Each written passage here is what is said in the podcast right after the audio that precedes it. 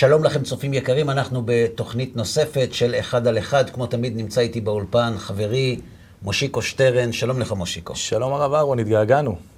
גם אני, מה שלומך? ברוך השם, ברוך השם, מה שלומך אתה? איך עוברים עליך הימים המאתגרים? ישתבח שמו לעד, הודו להשם כי טוב כי לעולם חסדו. מתפללים שיהיה עוד יותר טוב. אמן. במה אנחנו עוסקים היום? בואו נמשיך את המידות, לא? אנחנו מטפסים בסולם. מטפסים בסולם. איפה היינו? עברנו כבר חמש. עברנו דרך. עברנו חמש מידות לדעתי? עברנו אמת, מהמם. עברנו זריזות, עברנו חריצות, עברנו כבוד, והגענו אל המנוחה. מנוחה. אבל לא אל הנחלה. יש לנו קומה נוספת. הקומה הנוספת, אה, רבי ישראל מסלנט מכנה אותה בסולם המידות שאנחנו עסוקים בהם כדי לצייר את תמונתו של האדם השלם, היא נחת. אוקיי. כלומר, דברי חכמים בנחת. בנחת נשמעים, להשתדל שהדיבור יהיה במתינות ובנחת. וכאן אני רוצה לשאול אותך שאלה. אמת, זה נשמע הגיוני, כחלק מן הפאזל של האיש השלם. גם חריצות, גם זריזות, גם כבוד לבני אדם, גם, גם המנוחה, אבל נחת מה? כאילו, למה הדיבור בנחת? מה המטרה של הדיבור בנחת שהאיש השלם ניחן בו? ולמה לא קרא למידה בכלל דיבור? או דיבור, למה נחת? בדיוק. דיבור בנחת. כדי לענות על זה, אנחנו צריכים לעשות סיבוב קטן ולדבר על הכוח הזה שהאדם מתייחד בו למרות שהוא מופיע בצורה פרימיטיבית גם אצל בעלי חיים, כוח הדיבור. אנחנו מכונים מדבר, שדומם צומח חי, וכשהחליטו לתאר את האדם אמרו, זה מדבר. מדבר, לא חושב, מדבר. כלומר, המדבר היא מעלת האדם. מה המקום של הדיבור בעולם שלנו? של כוח הדיבור. אז יש אנשים שחושבים שהדיבור הוא בסך הכל מנגינה, דיברנו על זה כבר, של העברת מסרים מאחד לשני. מין שפה מוסיקלית מוסכמת להעברת מחשבות. מי שחושב ככה, תשמע אותו אומר את המשפט הבא, שאלו פעם ראש ממשלה בישראל, לא משנה כרגע שמו, הוא אומר, איך, איך אתה עושה דבר? אבל הבטחת. אז הוא אומר, הבטחתי, לא הבטחתי לקיים. מה, כבר אסור להבטיח גם במדינה הזאת? כלומר, אנחנו מתייחסים לדיבור הרבה מאוד פעמים, בסדר, אז אמרתי. כן. אז מה אם אמרתי? כן. מה אתה עושה עניין מדיבורים, נכון? נכון. התורה לא חושבת ככה בכלל.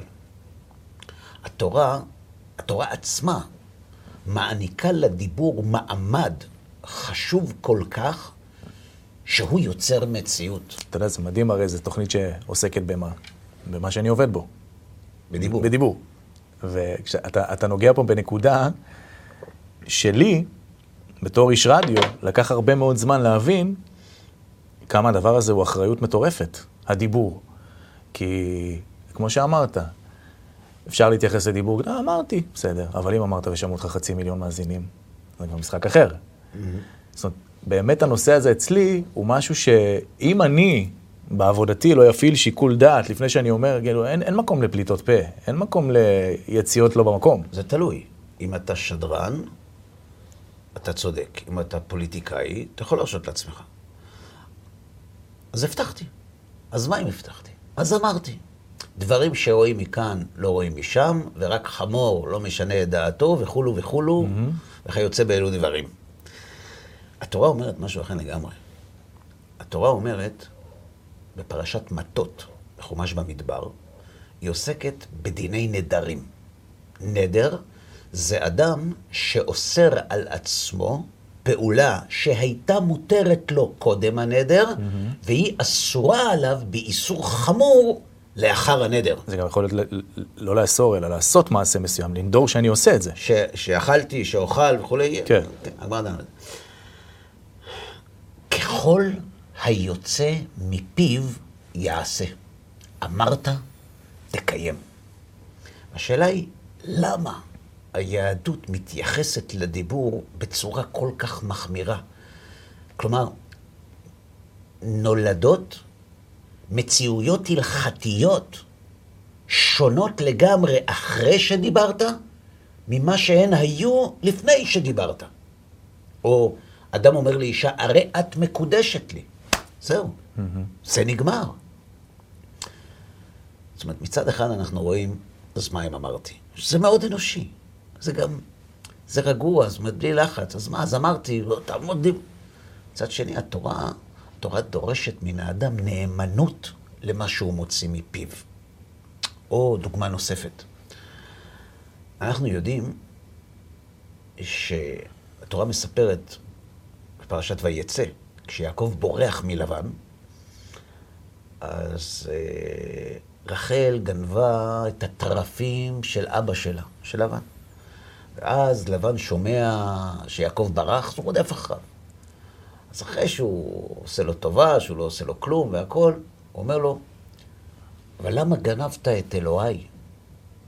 למה גנבת לי את הפסלים? ש- שזה גם עצמו כן, הזוי. מעלה שאלה, כאילו, אם אפשר לגנוב לך את הפסלים, אז למי בדיוק אתה מתפלל, אבל לא משנה. כן. ואז אומר לו יעקב, מי שהטרפים בידו לא יחיה. אני מציל אותך. ולא ידע יעקב כי רחל גנבתם. תראה מה כתוב. אם אשר תמצא את אלוהיך, לא יחיה. לא ידע יעקב כי רחל גנבתם. ובעצם בזה הוא חרץ גורלה. תראה מה כותב רש"י. לא יחיה, ומאותה קללה מתה רחל בדרך. מה זה הדבר הזה? כותב על זה רבנו בחיי, אם אשר תמצא את אלוהיך לא יחיה, מן החרם הזה נענשה רחל שמתה בדרך. ומכאן שיש לאדם להיזהר מעונש הצדיקים ומקללתם. כתוב במשנה, במסכת אבות, חכמים הוו זהירים בגחלתם שלא תיכבו. שנשיכתה נשיכת שועל, ועקיצתן עקיצת הקרב, ולחישתן לחישת שרף, וכל דבריהם כגחלי אש. מה יש בפה של החכמים שהדיבורים שיוצאים מהם הם בחינה של אש? מה עשתה רחל? בסך הכל רצתה למנוע מאבא שלה להשתחוות לפסלים. עשתה את רצון השם. אז יעקב אמר לא יחיה, אז בגלל שאמר לא יחיה, בשביל זה היא צריכה למות. מה יש בדיבור שהוא כל כך מסוכן? אנחנו רואים שדיבור ביהדות הוא לא דבר פשוט. הוא לא פחות, הוא לא פחות ממשי מהמעשה החומרי שאנחנו עושים עם הידיים. יש, יש דוגמה נוספת לכוח שיש בפה. אתה יודע, אה, כשמשה רבנו רצה לקרוע את ים סוף, השם אמר לו, נותן איתך לים, הוא ובקעהו. הים לא רצה. אמר לו, אני, יש לי חוקים, אני לא כן. עובד לפי כל אחד שמרביץ, אני עושה מה שהוא רוצה. אז הקדוש ברוך הוא התערב ואמר לו להיבקע. שואל האור החיים הקדוש, רבי חיים בן עטר עליו השלום, שאלה גדולה. הוא אומר, רבי פנחס בן יאיר הלך לפדיון שבויים, היה צריך לעבור את הנהר, אמר לנער תיבקע, אמר לו לא רוצה, אמר לו אם אתה לא נבקע, אתה תתייבש יותר, לא יזרמו בך מים. נבהל, נבקע. נכון. ואז גם אחרי זה העביר שם עוד מישהו, ועל הדרך עוד מישהו, ושלא יהיה בושה ודרכי שלום, את הגוי. לגוי, כן. כולם העביר אותם. שואל האור החיים הקדוש, רבי פנחס בן יאיר היה תנא קדוש, אבל אף אחד לא אמר לו שהים עובד אצלו. לעומת זאת, משה רבנו, משה רבנו, השם אמר לו לבקוע את הים, אז מה היה מתעקש? אומר רבי חיים בן עטר, יסוד שמראה לנו פן נוסף של העוצמה האדירה שיש בכוח הדיבור. תראה מה הוא כותב. תנאי זה, הוא כותב את זה על הפסוק, וישוב הים לפנות בוקר לאיתנו, בפרשת בשלח. תנאי זה הוא בכלל התנאים שהתנה השם על כל מעשה בראשית. להיות כפופים לתורה ועמליה, ולעשות כל אשר יגזרו עליהם, המילים בתורה. וממשלתם עליהם כאילו אני אמרתי. כממשלת הבורא ברוך הוא. והוא סוד שאמרו בוראך יעקב, שאמר הקדוש ברוך הוא לעולמו, מי ברעך? מי יצרך? והכל בכוח התורה. ולזה, כל צדיק וצדיק שיעמוד אחר קבלת התורה, יביא בידו שטר חוב אחד לחופו, לחלק לפניו. אומר רבי חיים בן עטר, כשמשה רבנו עמד לפני קריעת ים סוף, כן. זה היה לפני מעמד הר סיני. עוד לא הייתה לו תורה. אז הים לא הסכים להיבקע. גדול. הוא אמר, אני עובד רק עם תלמידי חכמים. אתה עוד לא קיבלת תורה. רבי פנחס בן יאיר הוא אחרי קבלת התורה. ולכן הטבע משועבד לדיבורו. זאת אומרת, אנחנו רואים שיש כאן פן נוסף בדיבור, במקרה זה של צדיקים, אבל בדיבור שהוא משנה מציאות. זה הקוד הסודי. משנה מציאות לא רק משנה את הטבע, שזה כוח עצום שיש לדיבור. מדהים. או מה שאמרו חז"ל, אל יפתח אדם פיו לשטן. תשמור על הפה, תשמור על מה שאתה מוציא מהפה. יש אנשים שנזהרים לא להגיד, אני רוצה לתת דוגמה למשל, נגיד, אה, נגיד אתה חולה. מה אתה אומר לבן אדם, אתה חולה?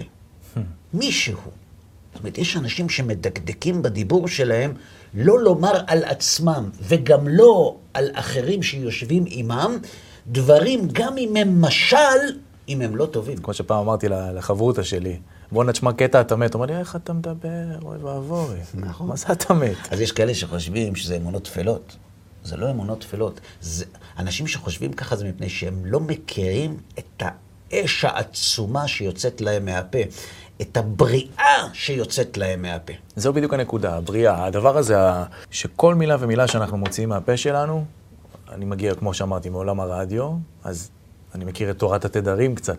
הרי היום אתה שומע רדיו בעזרת תדר שנמצא בתוך האוויר. נכון. אז כל הדיבור הזה הוא תדר שנמצא בתוך האוויר. כאילו יבוא יום, ואנחנו די רואים את זה, אני רואה את זה, אני, אני, אני, אני, אני, לא- אני לומד מהטכנולוגיה, כמו שיש היום ענן, לצורך העניין, כן. שבו נמצא כל המידע שאתה רוצה לעלות עכשיו לגוגל או לדרייב או לא משנה מה, אותו דבר בדיוק. יבוא יום, ואנחנו נוכל לעשות ככה, אחד, שניים, שלושה, מעמד הר סיני, להיכנס, לראות, לשמוע, ממש ככה. את כל התדרים האלה, כי הם נשארו לעולם ועד באוויר. כל מה שאמרנו. זה מה שאתה כותב, מביא השלה הקדוש בספר שני לוחות הברית, על מה שכתוב במעמד הר סיני, קול גדול ולא יסף. מה זה קול גדול ולא יסף? אז פירוש אחד, ולא הוסיף, ופירוש שני, ולא פסק. אין לו סוף. אין לו סוף, הוא לא נגמר. הוא נגמר באוזן שלנו, אבל הוא קיים. כדי להראות את ה... כדי להוריד את זה לעולם שלנו, אנחנו בסופו כן. של דבר אה, כן. יושבים על שולחן. הלכנו גבוה. כן, כן. אז בואו בוא ניתן דוגמה. כשאנחנו מסתכלים, נגיד על השולחן, הזו, השולחן הזה, או הכוס הזאת, תגיד לי, מה אתה רואה פה? כלי שמחזיק את המים. נכון. וכתוב עליו אחד על אחד. נכון. נכון? זה מה שאתה רואה. אני אגיד לך משהו. אתה יודע את מי אני רואה כאן? את מושיקו שטרן. איך אני יודע שמושיקו שטרן עשה את, את הכוס הזאת? גם כי הוא לא כתב מושיקו שטרן. הוא כתב על אחד על אחד עם הרב אהרון לוי. לא הכניס את עצמו. דבר איתו על זה. אבל מה שאני מבקש לומר זה שהייתה לך מחשבה בראש. אני לא ידעתי מה היא. יום אחד הבאת לכאן כוסות, אמרת, "ס- אלו הכוסות של התוכנית. אני מסתכל על זה, ואני רואה פה את מה שאתה חשבת. זה נקרא מחשבת הפועל בנפעל. כשאתה רואה ספה, אתה לא רואה בד. אתה רואה בספה את מחשבתו של הרפד. הוא הלביש אותה, את המחשבה המופשטת, הוא הלביש במשהו פיזי, הוא הדביק את המחשבה שלו במציאות, כל עוד הספה הזאת קיימת. זה כמו שאתה רואה איזה גאדג'ט מופלא, איזה פטנט כזה, שאתה אומר, "פש, מי שחשב על זה, איך חשבו על זה? מה זה? זה כזה. איך חשבת על הדוגמה הזאת? לכן חז"ל אומרים, הרמב"ם כותב שמי שרוצה לראות, להגיע לאהבת השם, שיסתכל בבריאה. והאיך היא הדרך לאהבתו. או כמו אומר איוב, מבשרי אחזה אלוה. כשאתה מתבונן בבריאה, השמיים מספרים כבוד אל ומעשה ידיו מגיד הרקיע. כשאנחנו רואים את העולם, את הצורה שלו, את המבנה שלו, אנחנו רואים ביטוי למחשבת הבורא. נכון. כשאנחנו רואים חפץ, זה ביטוי למחשבת הפועל במפעל. כלומר, הדוגמה שנתנו עכשיו היא ביטוי ללקיחת דבר מופשט והצמדתו למציאות. הדיבור הוא בדיוק אותו דבר, הוא השיקוף. רק לא ספה. זה נשאר באוויר. אנחנו אומרים בפסוק, כתוב, בורא ניב שפתיים. אומר מהר"ל מפראג, למה הדיבור נקרא ניב? מה זה ניב בעברית? יניבו. זאת אומרת, יוציאו פירות. כן, תוצאה. כלומר, הניב הוא הפרי. כן. בורא ניב שפתיים. את מה השפתיים בוראות? את הניב, את הדיבור. כלומר, הדיבור הוא הפרי של הנפש. אני חושב שהעבודה הר- הראשונית שהמידה הזאת מנסה ללמד אותנו, זה שאולי כל מה שחשבנו על דיבור שהוא בא והולך, שאתה יודע, אז אמר, כמו שאמרתי אמרתי. קודם, אז אמרתי, נכון. אז אמרתי. במה זה שונה מאז עשיתי? זה לא. נכון. כי כשהייתי ילד ו... במחילה, כן, לקחתי מהקיוסק איזה מרשמלו ושמתי ככה בלי שיראה המוכר מקונדסון של ילדים קטנים, אתה יודע, כזה. מי חשב בכלל ש... רגע, היא- זה, גנבתי לו, זה שלו, זה כסף, זה, אתה יודע, זה... אני אגיד לך משהו. לפעמים ילדים הולכים לבית של חבר, חוזרים משם עשירים. פתאום אתה רואה שיש לבן שלך משחקים שבשש שנים האחרונות לא קנית לו, והוא בן חמש. כן. אז אתה אומר לו, דני, מאיפה זה? אז הוא אומר, זה שלי אבא. מה זאת אומרת, זה שלי? מאיפה זה? מצאתי. זה מאיציק, אה. אבל זה שלי. איך ילד אומר זה שלי? הרי הוא יודע שהוא לא קנה את זה.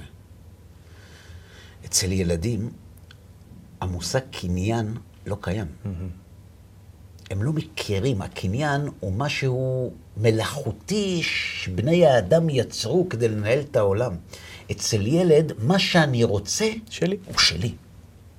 ולכן הוא לא רואה שום בעיה בלקחת מהמוכר ולהכניס לכיס, כי אם אני רוצה, זה שלי. נכון. בעולם של המבוגרים, רק מי שלקח ילדים לסופר מבין את זה. בעולם של המבוגרים, אתה צודק, שברת? תשלם. מה זה אז מה אם שברתי? אתה, אתה עשית. כלומר, המעשה מיוחס אליך. כשאני אומר אז מה אם אמרתי, אני יוצר ניתוק בין הדיבור למי שאני. והמהר"ל אומר שהדיבור לא מנותק ממי שאתה, הוא ביטוי למי שאני. ולכן, מה שאני אומר קיים בדיוק כמו מה שאני עושה. רק שאת מה שאני עושה אפשר לראות בחושים, מה שאני אומר אי אפשר לשמוע אלא בזמן שזה נאמר. אני מכיר לא מעט אנשים שלא חושבים לפני מה שהם אומרים, אתה יודע. היד הקלה על ההדק. עכשיו, באמת מצטערים בשנייה שהם אמרו את הדבר, הם גם מבינים, אתה יודע, את. אופ, אתה יודע, את הטעות הזאת שיצאה להם מהפה. לפי מה שאתה אומר כאן, זה, אה, חריף, זה גזר דין חריף מאוד על ה... אני, אתה צודק לגמרי. אני אסביר את מה שאתה אומר. אני ארחיב קצת. כשאדם מוציא משהו מהפה, אומר מהר"ל מפראג, זה בדיוק כמו פרי שמלמד על העץ. כשאתה רואה פרי טוב, אתה יודע שהוא הגיע מעץ טוב.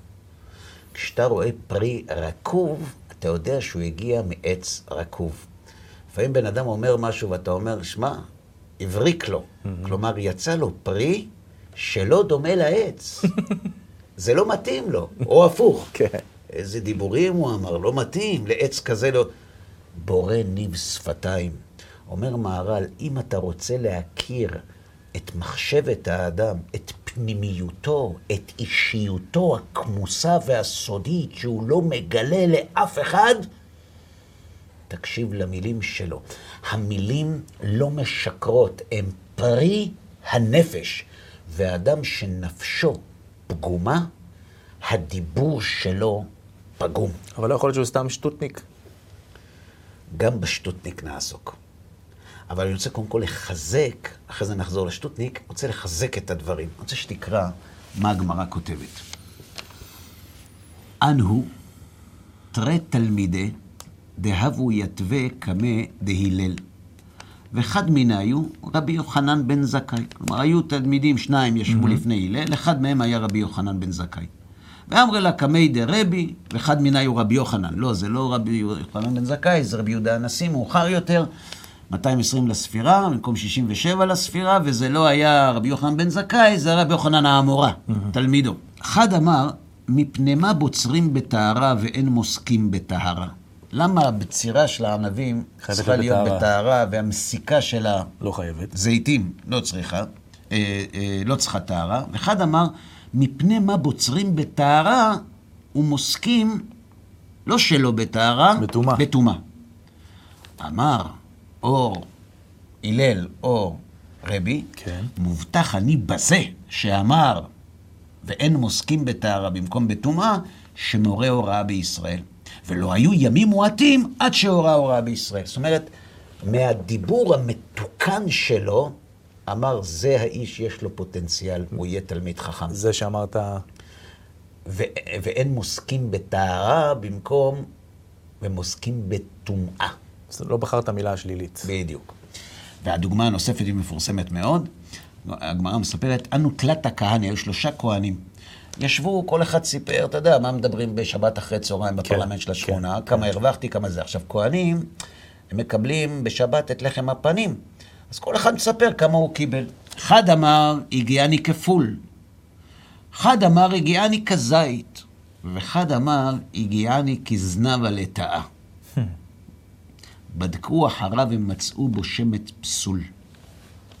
כלומר, משהו שם לא תקין בשושלת הכהנים שלו. מהדיבור. מה, כזנבה, למה אתה צריך להשתמש בשם שחייה טמאה? נכון, זה נשמע זניח, עזוב, מה אתה נתפס לקטנות? הדיבור הוא הפרי של הנפש. אם אתה יכול לחשוב על המילה בטהרה, ואתה אומר בטומאה, יש לזה משמעות. הדיבור הוא בריאה. אנחנו אומרים שהקדוש ברוך הוא ברא את העולם בעשרה מאמרות נברא העולם. כלומר, מבחינת הבורא יתברך ויתעלה שמו, העולם הוא דיבור. נכון. רק שמהדיבור של הקדוש ברוך הוא יוצא משהו גשמי, ומהדיבור שלנו לא. אבל יוצא משהו, והמשהו הזה הוא מראה של הנפש שלנו. עכשיו מז... אני רוצה לחזור לשטותיק, מה אתה אומר? זה, אגב, זה מסביר, הרבה מאוד פעמים, כשאתה באמת יושב עם אנשים ככה, אתה שם לב לסמנטיקה. הם לא יגידו לעולם את שם המחלה, הם יגידו מחלה. נכון. אה, הרבי מלובביץ' היה מקפיד לומר, בשום אופן לא בית חולים, בית רפואה. בית רפואה. נכון. אה, או הפך, הטו- הוא תמיד אומר הפך- הקדושה, הוא לא היה אומר את המילה טומאה. זה מה שהגמרא אומרת. כן. נכון. המקומות האלה תמיד מעידים, באמת, שאתה יושב מול אדם כזה, אתה, אתה, אתה מבין שכל מה שהוא אומר מדוד לו. נכון. הוא חושב. וזה ההפך מהשטותניק שדיברת עליו קודם. או. לפעמים אתה אומר, אז, אז מסתחבקים, אז אמרנו, אז מה, קצת נפלא, בשביל שיהיה שמח. למה אנחנו מדברים על כוח הדיבור בתוכנית שלנו? אנחנו רוצים להגיע לנחת, לדיבור בנחת. שאמרנו שבשביל להבין למה צריך נחת, צריך להבין מה את זה הדיבור. דיבור. כן. והשאלה היא הייתה, בתחילת התוכנית, למה הדיבור בנחת הוא חלק ממרכיביו של האדם השלם. אתה יכול להגיד, אדם מדבר בנחת, שיקשיבו לו, שישמעו לו, ש... שתהיה לו השפעה, זה ביחס לאחרים. אנחנו מדברים על אדם כשלעצמו, בין אדם לעצמו, למה צריך לדבר בנחת?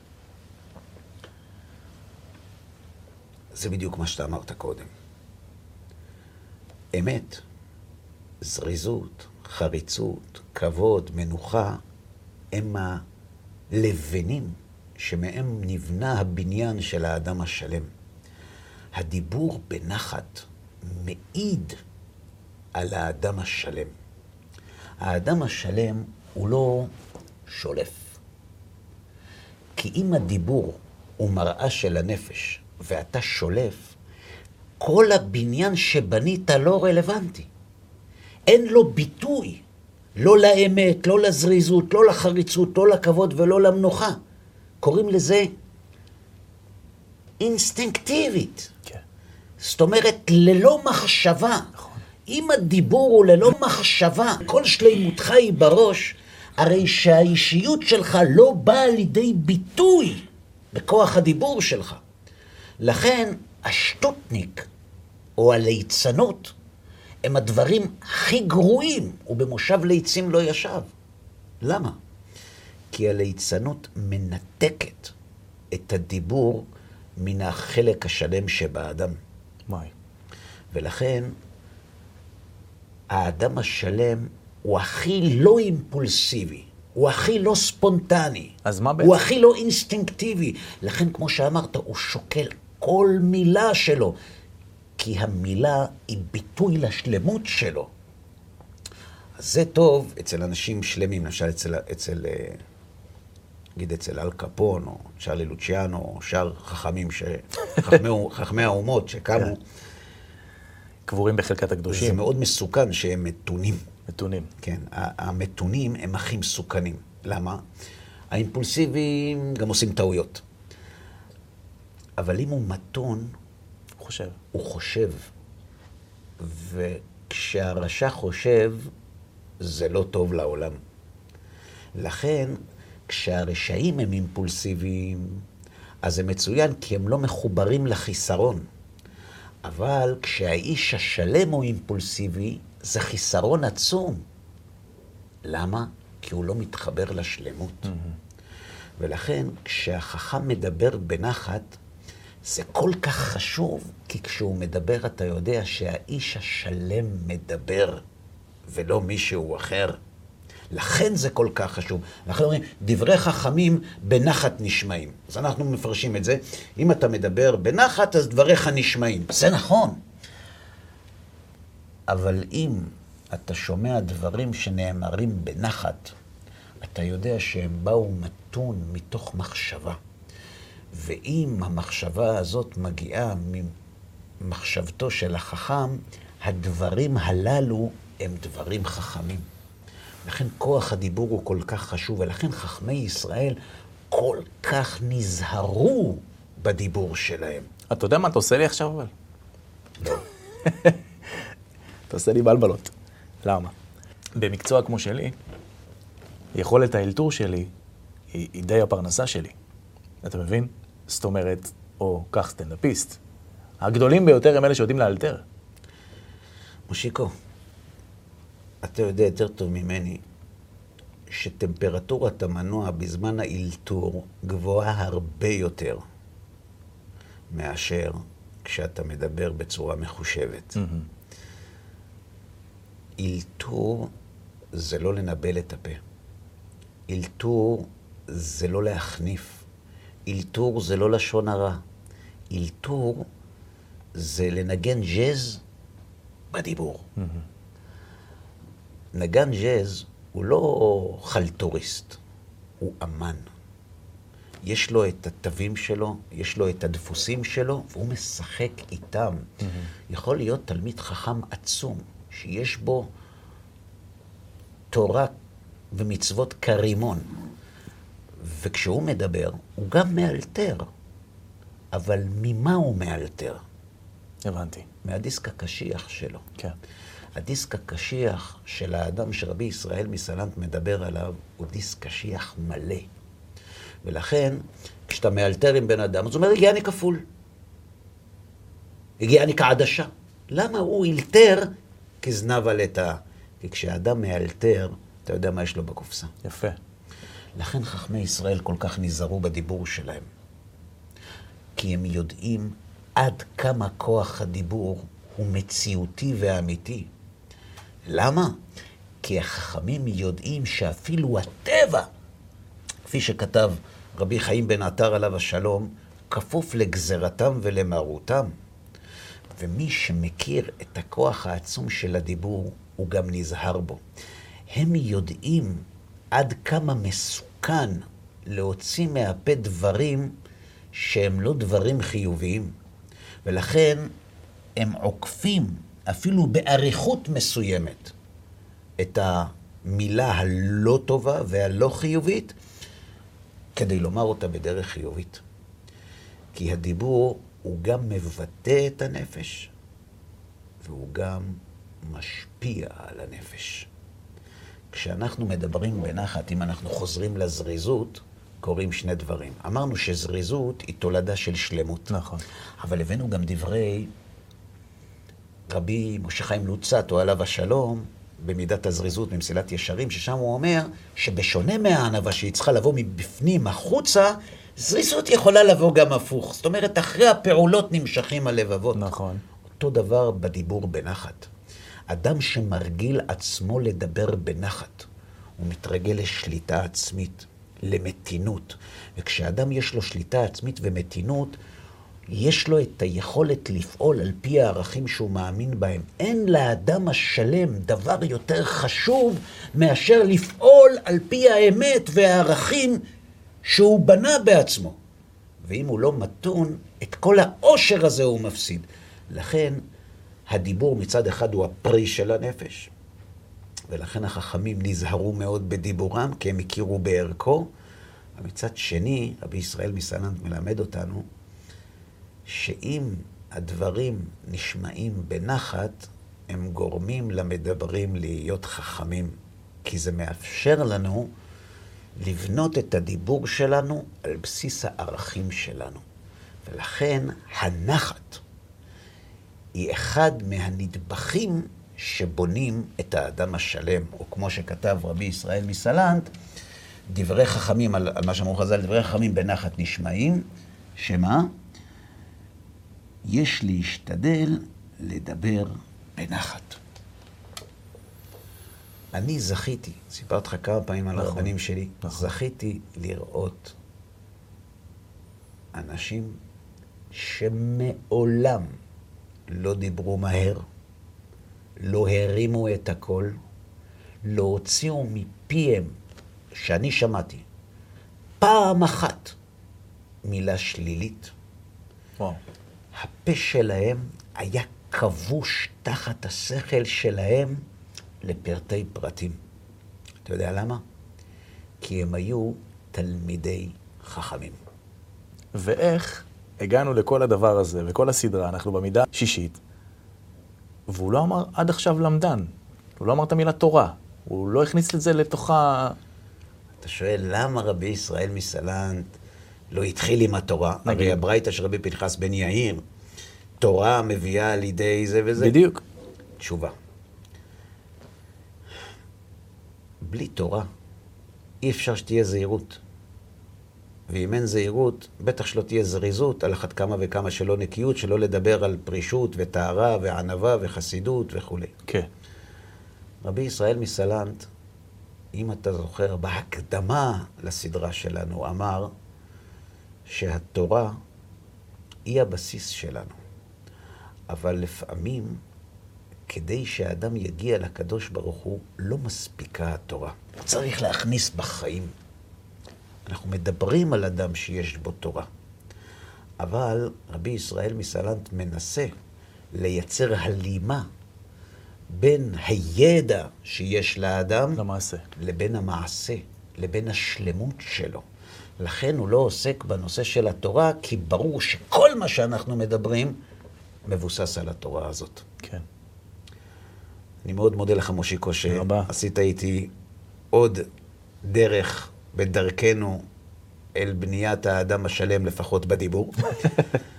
אני מודה גם לכם, צופים יקרים, שהשתתפתם איתנו בעוד תוכנית של אחד על אחד. אנחנו מאוד מקווים שנהניתם ושהדברים יהיו לתועלת, ובעזרת השם יתברך, נשמח להיפגש כאן לתוכניות נוספות. כל טוב לכם.